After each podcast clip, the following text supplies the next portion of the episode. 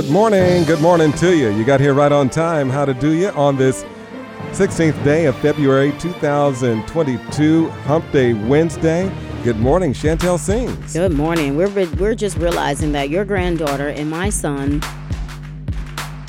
are I don't even understand. Their birthdays are really close together. Yeah, his birthday was yesterday. He turned 20 and she turned 16 today. Yes, today. Her sixth. So she was born on the 16th, so this is the 16th, and then she's 16 years old. You know, what do they call That's that? her, go- her golden birthday. Golden birthday, yes. But you're saying you're saying that when we started, she was eight. Eight years old. So she, well, I think she had turned nine Mm. because we didn't start working together until June of that year. Wow, that is something. I didn't know she was turning 16. I just remember her being so small. And I'm, you know, you never know. You're, you're, you're not in. I'm not. I'm, I don't see her regularly, so I'm thinking like, okay, she's probably turning 12, 13, something like that. wow, she's almost 18 years old. That is something. How do you feel?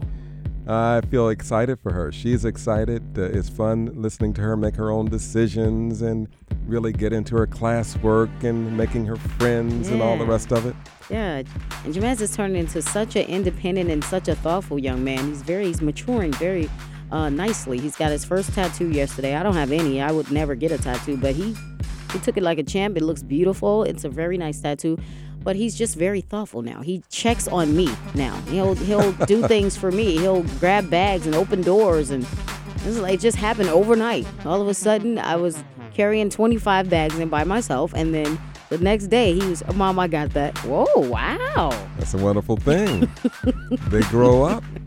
Yeah, it happens so fast. So happy birthday to Zoe and happy belated to Jamez. He, he had a good day yesterday. Yes, indeed. So, what's the color of the day? Pink lemonade. Try pink lemonade today. Shout out to Columbia Heights. Thank you guys in Columbia Heights for waking up with us here on the morning program. Glad you're with us today. And here today's words to the wise harness the power of kindness. Mm-hmm. Today's words to the wise read harness the power of kindness. Mm. And today is National Do a Grouch a Favor Day.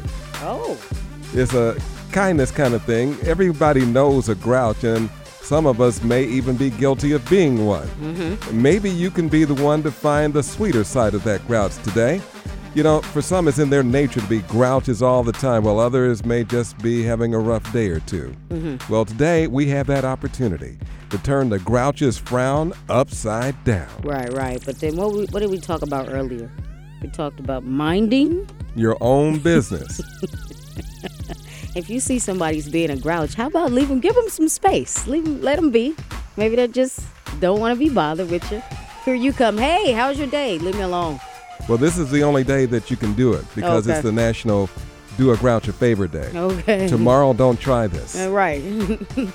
So either way, you're doing them a favor. It's going to feel right for you. A grouch is habitually irritable or complaining person, a grumbler.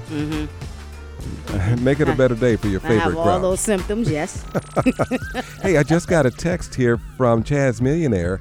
He says, I have a new addition to my family. Aw. My third grandchild, baby Mecca.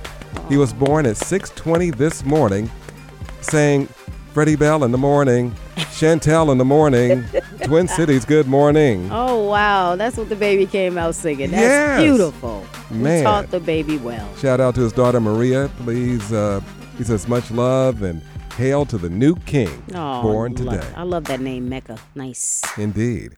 We have a very special guest with us this morning, Chantel. Yes, two very special guests. Please welcome Julie uh, Young Burns, the Social Emotional Learning, Culture, and Climate Team Lead of MPS, and Judy Brown, Manager of Mental Health Supports, which is both much needed for Minneapolis Public Schools. Good morning to you both, ladies. Good morning. morning.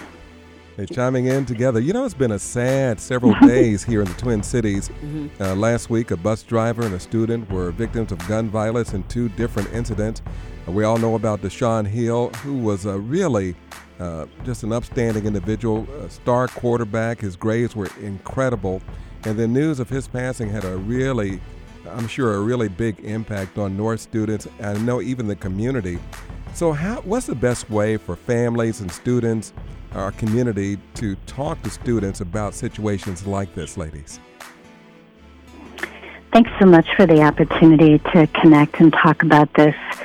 We know that one of the most important things that grown folks can do for their students is to be present, to name what's happening inside of them, to be able to talk about their feelings and what we know their feelings do, do to our bodies and our thinking, but also just be present to sometimes give that space, those little acts of kindness, those connections of, of familiar, but also know that we feel, a lot of things at the same time and, and acknowledging that. Sometimes it's asking a simple question. Sometimes it's just saying, let me know if you want to talk. Sometimes it's just modeling your own way of being and navigating through this situation or similar ones is a great place to start. Your voice is so soothing. I know that I was just taking that in as you were sharing those ideas. So, what about families and staff still? Uh, can what about the students you just mentioned talking to them? What about that 16 uh, year old, that 12 year old who just does not want to talk? A lot of it has to do with just giving space, right? That idea that I'm here whenever, however you want to talk. If you don't want to talk, that's cool too.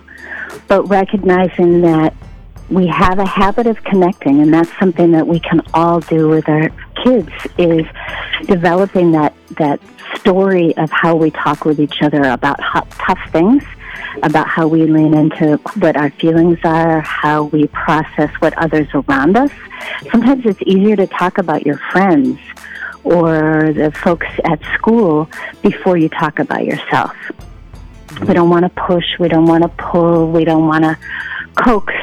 We also have to recognize that sometimes big feelings, especially in teenagers, can come out kind of sideways.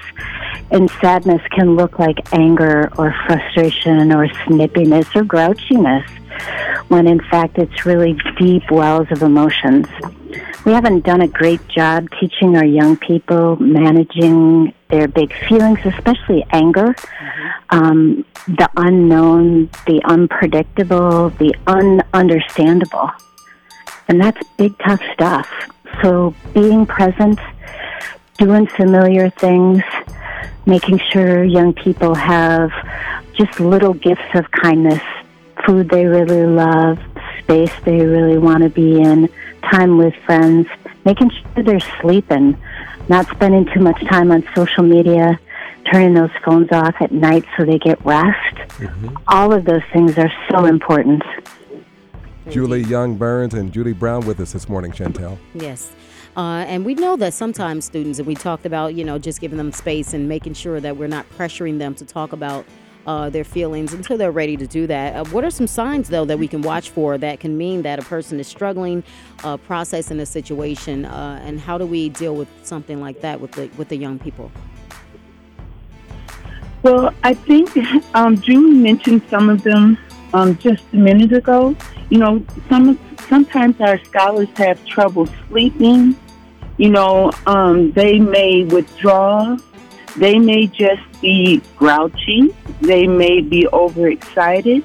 Um, you may see them um, witnessing or reviewing certain um, media outlets continuously. You know, sometimes they may not want to um, go to school. Mm-hmm. You know, or there may be um, a lot of phone calls home from school saying, you know, your child is doing A, B, C, D, um, and you know that's not like him or her. You know, so it's really about giving them space and um, the opportunity to express themselves, but also acknowledging when you do see a change in behavior. You know, it could be good or bad, right? A student who may not um, engage in every activity or interested in different things, they may start overexerting themselves and being more involved as a way to distract themselves from the reality. You know, I I want to back up too, though, but I want to give a uh, um, my condolences to the families. You know, um, like you mentioned, we had two people impacted, um, and these, you know, not just two people, but there were students um, impacted by these events as well. We had a very brave 10 um, year old student who helped the bus driver and the other students on the bus. Mm. And you know, even when um, kids are directly impacted, their behavior change. But this particular student, these particular students, are going to be more impacted than the rest. And nine out of ten times, their behavior is going to change. So it's really about looking for the changes in their behavior. Makes a lot of sense. So we're just about out of time. Can you talk about resources available to the MPS community regarding situations like this? Yes, um, we have a couple of resources available. The mental health team um, has a website, and it's mental health, all one word, dot mpls dot k12 dot mn dot us. And on this website, um, there'll be activities and information for students and families. More specifically, in regards to um, parents, we are doing a Caregiver Institute, which will be um, April 23rd. And we are soliciting responses in regards to information in which parents want to learn more about in terms of how they can help their students and how they can identify some of the signs related to the various illnesses and stresses. Um, so just go to the webpage, and we also have activities that um, you can use as family um, activities to just bridge some of these difficult conversations. And the activities are at all ages. So it's like reading a book, um, digital book online about grief and loss. And then um, we have some questions for you to prompt and engage not just your students, but your entire family in the conversation.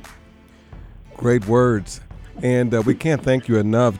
Julie Young Burns, a social emotional learning, culture, and climate team lead for Minneapolis Public Schools Equity Department, and Judy Brown, manager of mental health supports, for being with us this morning and sharing some pearls of wisdom to help our young people in our communities and their families to cope with devastating issues impacting our communities. Thanks for being with us. Thank you Thanks so much. having. Thank you, ladies.